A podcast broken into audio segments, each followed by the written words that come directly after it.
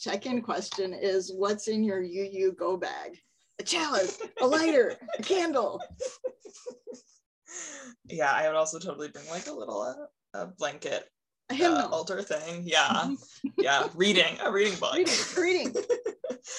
um, I might just keep that in. introduction. Welcome to the podcast, Widening the Circle Sacred Story. Um, so I'm your host, uh, Sky Tao, and I use they, them pronouns. and I'm Jamili Omar. I use she, her pronouns. Um, and I will say right here, I just was ordained, so I'm actually a Reverend Yay, Sky Reverend Tao. Sky, woo! um, this is the first time we're recording after my ordination, so had had to throw that in there. Um, but in this episode, which is our 10th episode, we're discussing the Congregations and Communities chapter of Widening the Circle. And for this chapter, we will be um, centering the question what conflict do we need? We'll talk a little bit more about that in a second, but first, um, we'll do a grounding exercise. So, uh, thinking about grounding yourself into the floor, think about opening yourself up to the sky, and think about all the places in between and strengthening your core to, to hold both places together. Maybe take a breath in and out.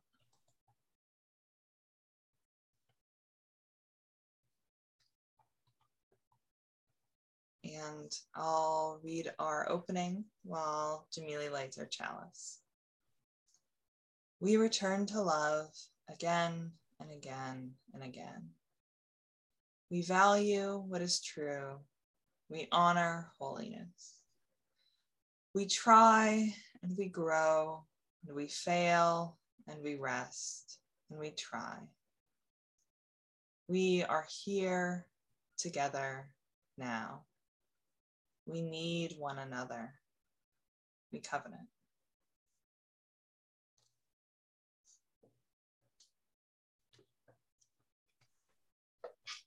So, Sky, you wrote our question for today. What's the origin of that question? Yeah. Um, so part of the origin is that I was um, leafing through my copy of Widening the Circle, and mine is totally marked up. I, I, I early on made a decision to just like have a set of colorful pencils nearby me when I was reading, and so it's like all marked up with colorful things. Um, but the one, so one underline that stuck out to me that I'd done before was on page 51 and it's in the recommendations for this chapter, one of the actions is to equip leadership development efforts at the associational or regional level with information on how to facilitate needed conflict and how to promote racial equity. Um, which led to this longer sort of thing in my brain about thinking about what conflict we need in our congregations um, that I think this chapter is highlighting around um, things like pushing us to change from being a social club to being more theologically centered and that knowing that like that sort of change can often come from discomfort and uncomfortable conversations which can lead to conflict. Um, or have people like sort of bring up some of these ways in which people in our congregation are different or have different ideas which again can be a space of conflict. Um, and and and the question i think what conflict do we need? Holding that idea that some conflict is actually really good and and and helps us explore those differences between us in ways that are productive and are ways that help all of us to grow. Um, and at the same time i think there's conflict that is not helpful. Like um, i was thinking we talked to reverend sarah a little bit ago and you know she was sort of talking about these fights around is the eighth principle too wordy? And that comes up to me as a conflict that's just not helpful um, particularly i think I, I, think i think just is the eighth principle too wordy is not a particularly generative or useful question to me Mm-hmm. um, and i think it and and there can actually think i be an interesting or a more um, essential conflict that i think that is hiding that is um, the question of is anti-racism work theologically grounded Mm-hmm. and that actually i mean i think is um, can be a useful conflict for our congregations when maybe the dominant assumption in our congregation is that it's not, or maybe that it is, but people are resisting that. Mm-hmm. Um, so to have that that that sort of submerged conflict be out mm-hmm. in the open or to be openly discussed and really be um, like really have that real conversation as a congregation like do people think that's essential for unitarian universalism can actually be a helpful thing um, to to do that you know really important discernment in this time together mm-hmm. um, so that's kind of where that question came out of for me for this chapter mm-hmm. yeah yeah and to invite the congregations to discern like you said what what the the action the root of the conflict is mm. and the the root where it comes from and what's needed conflict and what's not needed conflict that that change will always be conflictual.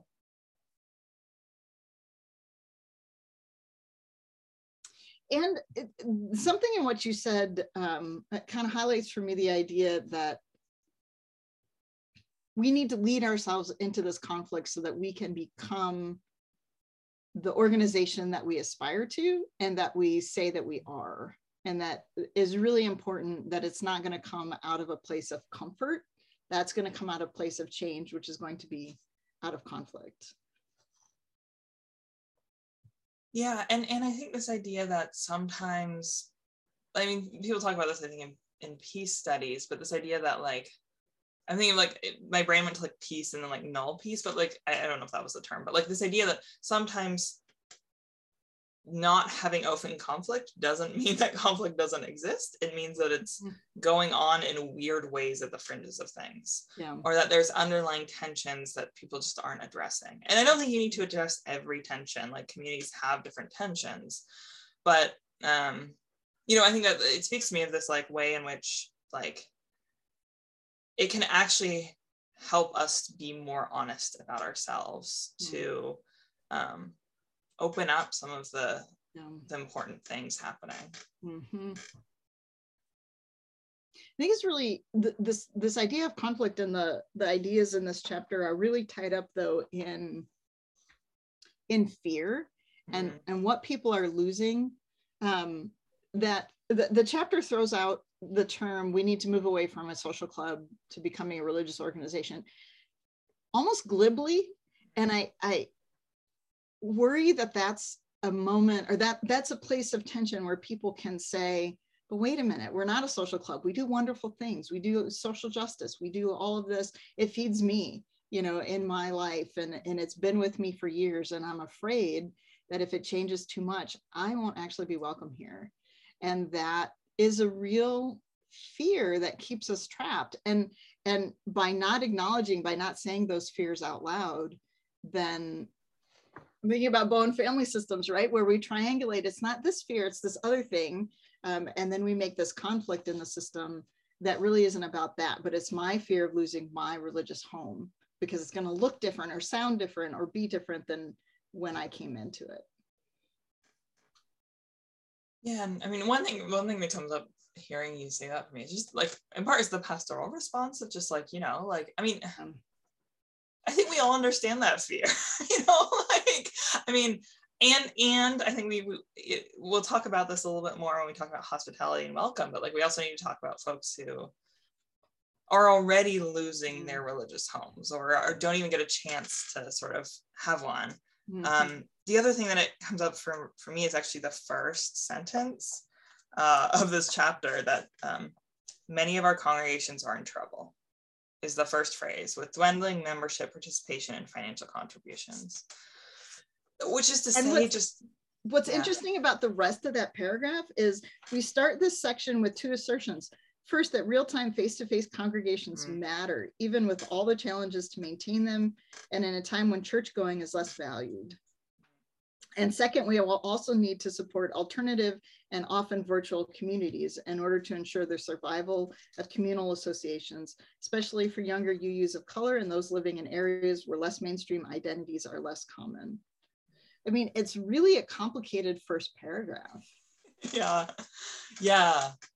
Um, yeah, and I, I mean, I brought it up just to say that, uh, you know we talked about this in the trends section but um, one thing that i hold just in my own you know like religious professionalism or mm. whatever is that things are changing like we don't we actually don't get to uh, decide whether our congregations are going to change like mm. at this point like things are changing we get to decide how we get to control to a certain extent how our congregations change yeah. and we get to control i think a little bit whether they die or whether they evolve mm. um and I, you know not to like i don't think it's it's quite that stark and this is going to be a much longer process but like just th- there are trends and there are things that speak to how things are changing already um yeah and then and then I think, which I think actually kind of leads us into what you were talking about with this, the, the second part of the paragraph around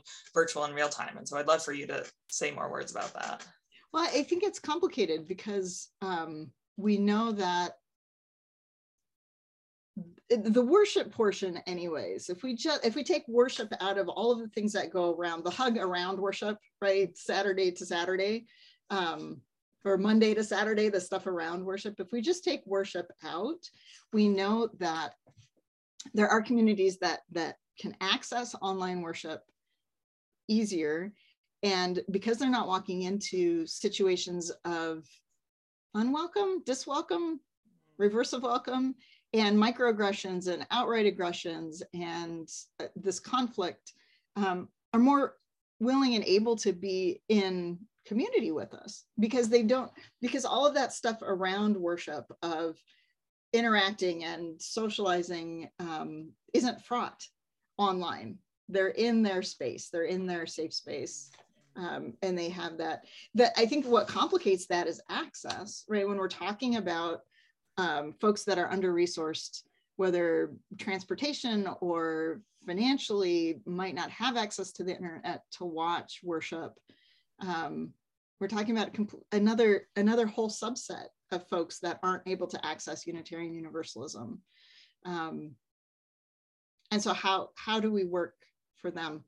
One of the things I thought was really significant in, in this chapter was um, the testimony by the person who came from a working class background and the values conflict between them as working class and the, the orientation of the system to middle class or wealth. Uh, and I thought that was really significant in this chapter.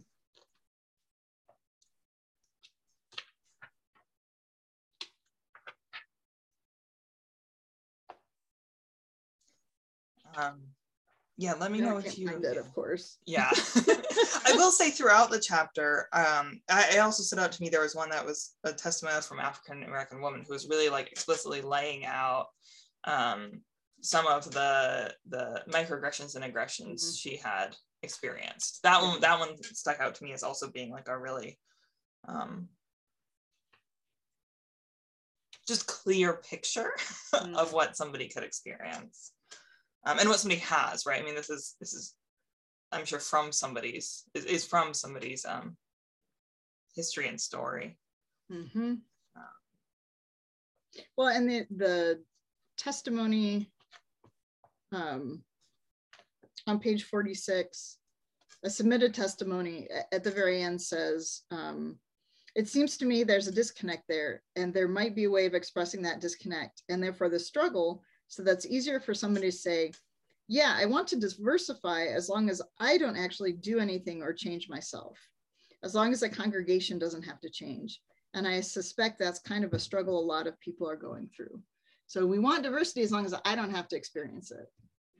Yeah i i i, underlined that. That, that that was i want it as long as i don't have to change myself or as long as the mm-hmm. congregation doesn't have to change. Mm-hmm. and it's interesting they talked about like the sort of preceding story was about how the church was showing interest around the concept of diversity, but not the concept of like anti-racism work or uh, anti-white supremacy yeah. work. The person wasn't sure exactly what what the topic had been, but mm-hmm. um, yeah, um, which I also think, you know, I'm thinking about the, the sort of question of conflict and like mm-hmm. just to speak, like there can also be conflict within ourselves mm-hmm. around like you name like fear, right? And that can totally be in, we can feel fear and like hope and like trepidation around you know being asked to do something we're uncertain of and like you know like a desire like curiosity to figure out like mm-hmm. what exactly are these people saying i don't totally get it right um and can feel those things you know and and and potentially care or sorrow or grief around like care for um you know like a um ourselves or a friend who's bringing up things and like grief around things that have happened or um like the history that we share right i mean and like I, I just think that like to name that we can absolutely have a whole lot of different feelings happening mm-hmm. inside ourselves that can be that can potentially be in conflict yeah, yeah. one of the things that i i, um, I want to point us to in the chapter is that this is so far in going through this text again this this chapter has the most concrete mm. examples and verbiage in it. Um, and and I, I want us to start by talking about the um, i think it was on page 40 in the printed text um, congregational polity. Because i think that's that's a very concrete thing that we often get confused on. Um, so what what was the the message about polity you were pulling out of this section by Reverend Dr. Natalie Fenimore? Yeah, I think it was this. Um,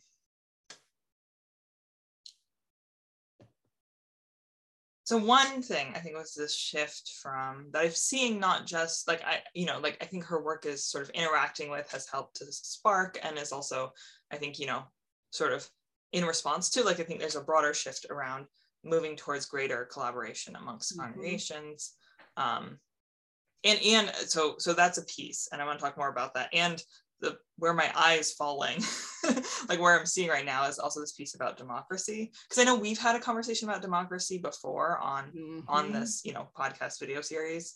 Um, but her quote really stuck out to me is like, um, this is on the yeah page 40, the first little bit, but and while Unitarian Universalists value democracy, it is best not seen as democracy in the purely political sense. This is not about winning the vote, winning by vote alone, but rather as honoring voices of all and listening to the call of conscience. Um, so thinking about that, I don't know, like something that struck me about that being, you know, not just one person, one vote, or one person, one vote, voice almost, but really being uh, much more attentive to the community as a whole and whose voices are being represented and whose aren't and also like what the call of conscience is right? I mean i think that's also sometimes expressed as what our mission is or um, what our calling is right? Like that that piece. Um, and i know there and i feel like that's such a small piece of what she's saying. So also like i don't know if you want to talk more about the the sort of piece i started with about this collaboration well, the the collaboration and um, the way she points me to that is, and and I honestly I have a soapbox about this is um, Fredric. Uh, yeah, Fredric Muir's iChurch. I'm sure I've said this in this podcast before, but she's really talking about um, the power of the individual of our congregational and covenant community is best held with humility. Right? So she's really pointing us towards this um, away from iChurch, church is about me, to we church, that we are together are the church and we are the, the body of it and responsible for each other and to each other, which she says very well. And then later in the chapter, um, on page 46, big bold letters, it says Unitarian Universalist Association member congregations must act both as independent bodies and in coordination, covenant and communion with other congregations. So we're acting not as lone, she's, this document challenges us to de-atomize ATOM, right? To, to come back together from the individual to the community, from the community, so single congregation or church, to the association to those in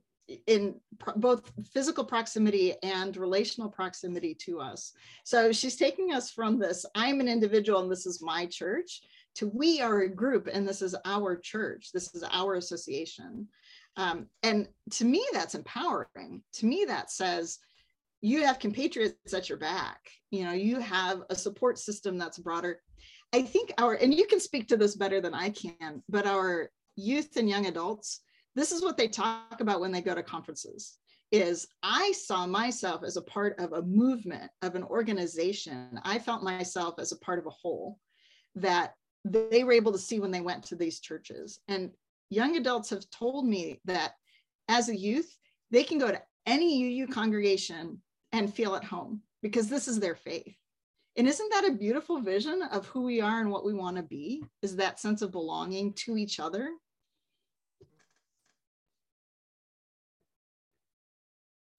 Yeah. Um, so it makes me think of a story, which also leads me to I think the, the other piece I wanted to explore in here, which I think is, is related, but this like I remember the first time I went to General Assembly. I know like this chapter actually talks about some of the problems with General Assembly and access and particularly I think economically, but also in other ways. Um, but this sense of being with so many other Unitarian Universalists, like like just the idea that there were this many Unitarian Universalists in the world, like, um, because you know, I mean, because a lot of my experience growing up, and I think this is this is a West Coast thing, I think more than East Coast thing, but nobody knows what Unitarian Universalism is. Like you say that, and nobody nobody knows what that is.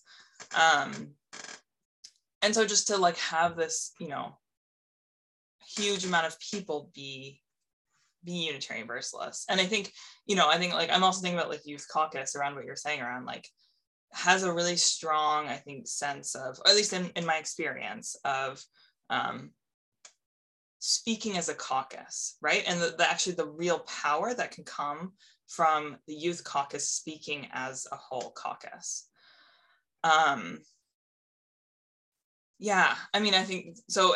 Which which also brought up in my brain um, a piece of this that's on page forty one, but of this polity that um, Reverend Dr. Fenimore quotes Conrad Wright, um, and who says has this quote about um, the the UUA and how people sort of we call it the Unitarian Unitarian Universal Association. Sometimes, perhaps, when we are tired and exasperated, we think of it as a distant bureaucracy and berate it as though it was something alien that has somehow been saddled on us. Sometimes, in a more reasonable mood, we recognize that it is there to serve us, not merely with things like hymn books and religious education materials, but also with established and responsible agencies. For this very same consultation among churches, the Cambridge platform insisted was a necessary aspect of the fellowship of churches. But the UUA is something more than an agency to serve us. It is in some respects, it is it actually, in some respects, it actually is ourselves. It provides an organ through which we may state from time to time the consensus that prevails among us, so the waywardness of particular churches may, if necessary, be revoked, although not coerced by the opinion of the whole. Which I just think speaks to, I mean, I, I think in what you were saying, right, that I think I think there is a difference, and I think this exists in different ways for people about whether you think you are a member of a church or a member of a religious movement. Um, That's really good. Say that again. Oh, just like I, I think I think there is a difference between whether you think you are a member of a church or a member of a religious movement. Hmm how would you behave if you felt that you were a member of a religious movement? Not the general you. How do people behave? I mean i actually actually i was actually going more personal like, but just like i think about like you know like to me some of these trends around religion are something i pay more attention to i think like you know i mean because it's not just a question of whether a sort of particular church dies although i think there can be like not to say there's not real grief around that but like that you know that there is this sort of bigger thing to be attentive to. And also actually what you said right? I mean like you know i grew up in a church and then i went to a church that was near my college and then i moved to chicago went to a church there. And then i mean at that point you know i was in religious in ministry track. So then i moved to syracuse and went to, and was part of a church there and i moved back home right? I mean like there's a way in which um I mean, each church is different, and I like that's you know I don't I think like you find home in different ways. I think, but that like, um, the sense that there's something bigger, which also I know, I know we have other, like, okay. It also makes me think of something you brought up much earlier, but this idea of like in-person churches and virtual. And this idea that like, I think if we think of ourselves as a religious movement, like it's sort of all a piece of that. Like it's all like there's a lot I, I, believe there's a lot of ways to do things like faith development. There's a lot of ways to do things like worship. Actually i feel like we're really this is this is a soapbox now but like we're actually really limited in the way we perceive worship. Like like you know like a an hour service with a 20 minute sermon or a 15 minute sermon like three hymns and like you know like that's really all that's a very it's like it's one way of doing worship and it is a beautiful way of doing worship but it really is only one way of doing it. There's a lot of other ways. And so like that's what i think of when i think of you know this in-person virtual. Like you know i think like there's a lot of actually virtual spaces that are real and meaningful spaces. Um and and there are that that provide that are like different like are different but that doesn't you know like like in like different from in person and there's like different ways you can do in person. Like I, my brain is like like it's like gender where like as i understand gender stuff it's not that we want you know like there to be no gender or like to erase genders. We want there to be like a plethora a rainbow like a bunch of million billion genders right? So there's a lot of like there's a sort of fullness and like cornucopia of things you can do. And that's what part of what this chapter brings out is when we're thinking about the longevity of this faith movement and of our individual congregations, our younger adults, take that how you will, younger adults, expect more. They expect a congregation that embraces those fullnesses, not just of race, gender, et cetera, et cetera, but also fullness of worship. And so, how can we bring worship to a different place that meets those expectations and those real those real needs um, for community and for worship and spiritual development for religious education because i expect it. And and i don't think it's unrealistic. I feel like we should be able to do it. We have a fullness in this faith tradition. Um, we should be able to expect. I was thinking too about um, I, I, the idea of covenanting that's really at the end of the chapter um,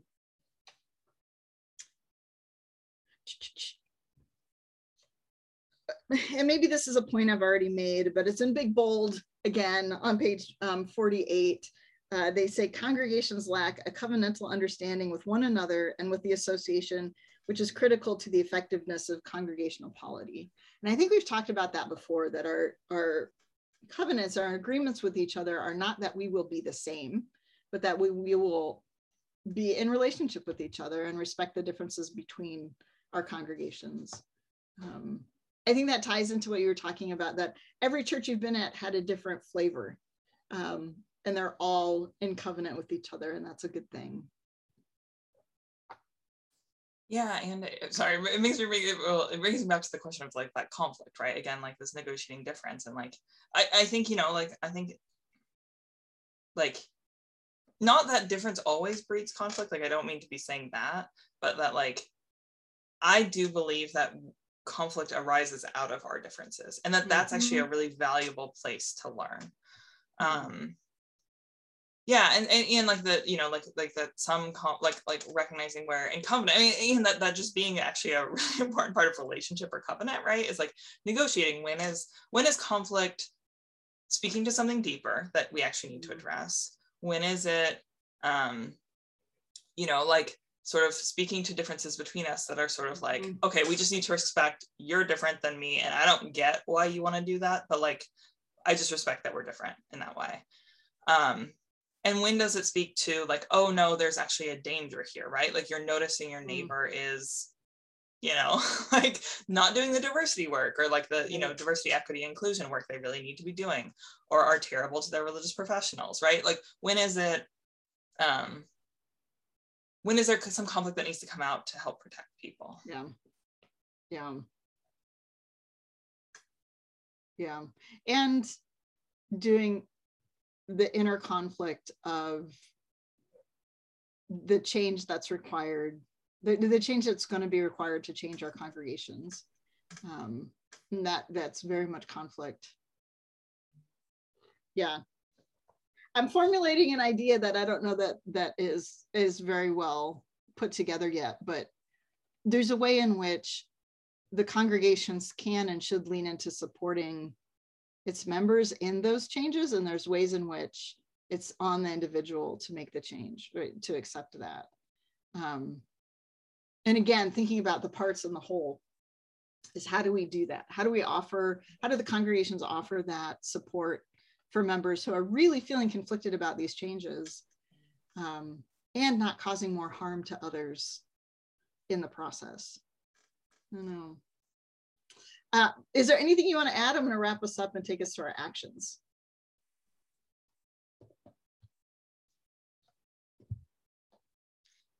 Um so the thing that's in my brain right now is just this piece that um, actually uh, Karen talked about when we talked about trends. So this mm thing about how we've actually already been doing this work for a long time. I think speaking to some of sort of anti-racial, anti-oppression work, anti-racism, anti-oppression work. And I think I just want to lift up that um, some of the relational work that I think is key to some of this, we actually have an incredibly solid theological foundation in around covenant, right? I mean, we actually have, I'm not sure we always have great practices around it or we are totally developed in that theology but i actually think we have a really solid theology around which to speak about our relationships as individuals within a congregation between congregations and as a whole association. Good. Well our action i want to invite people to lean into those covenants because as we close out today um, I want to invite or challenge everybody to, uh, in, in my printed copy, it's on page 47. There's actually a, a call out box called recommended congregational practices to increase equity, inclusion, and diversity. And they're not panacea, they're not a magic pill that's going to make everything all right and better but I do think they're really wonderful places to begin, especially at the congregational level. Um, and there are things that anybody in a congregation or a, um, a fellowship or a community at all can bring forward and propose to the board or to the leadership and say, hey, how about we do this one thing? It doesn't have to be the biggest thing and it doesn't have to be perfect. Just to take the first movement forward and and making some of these come to to fruition. So there's a whole list. There's eight things six things on there. Um, i'm sure people can think of other action steps to take um, but the goal is an action something that we do to move us forward and not just talking about it uh, but actually doing something. Anything else you want to add sky? Reverend sky no. Uh, is there anything else you want to add? I feel like you always ask me this question. No, I'm I feel complete. Yeah. Um, and I and I wish everybody to go in peace, go in power, go do good in the world, and go knowing that you are truly deeply loved.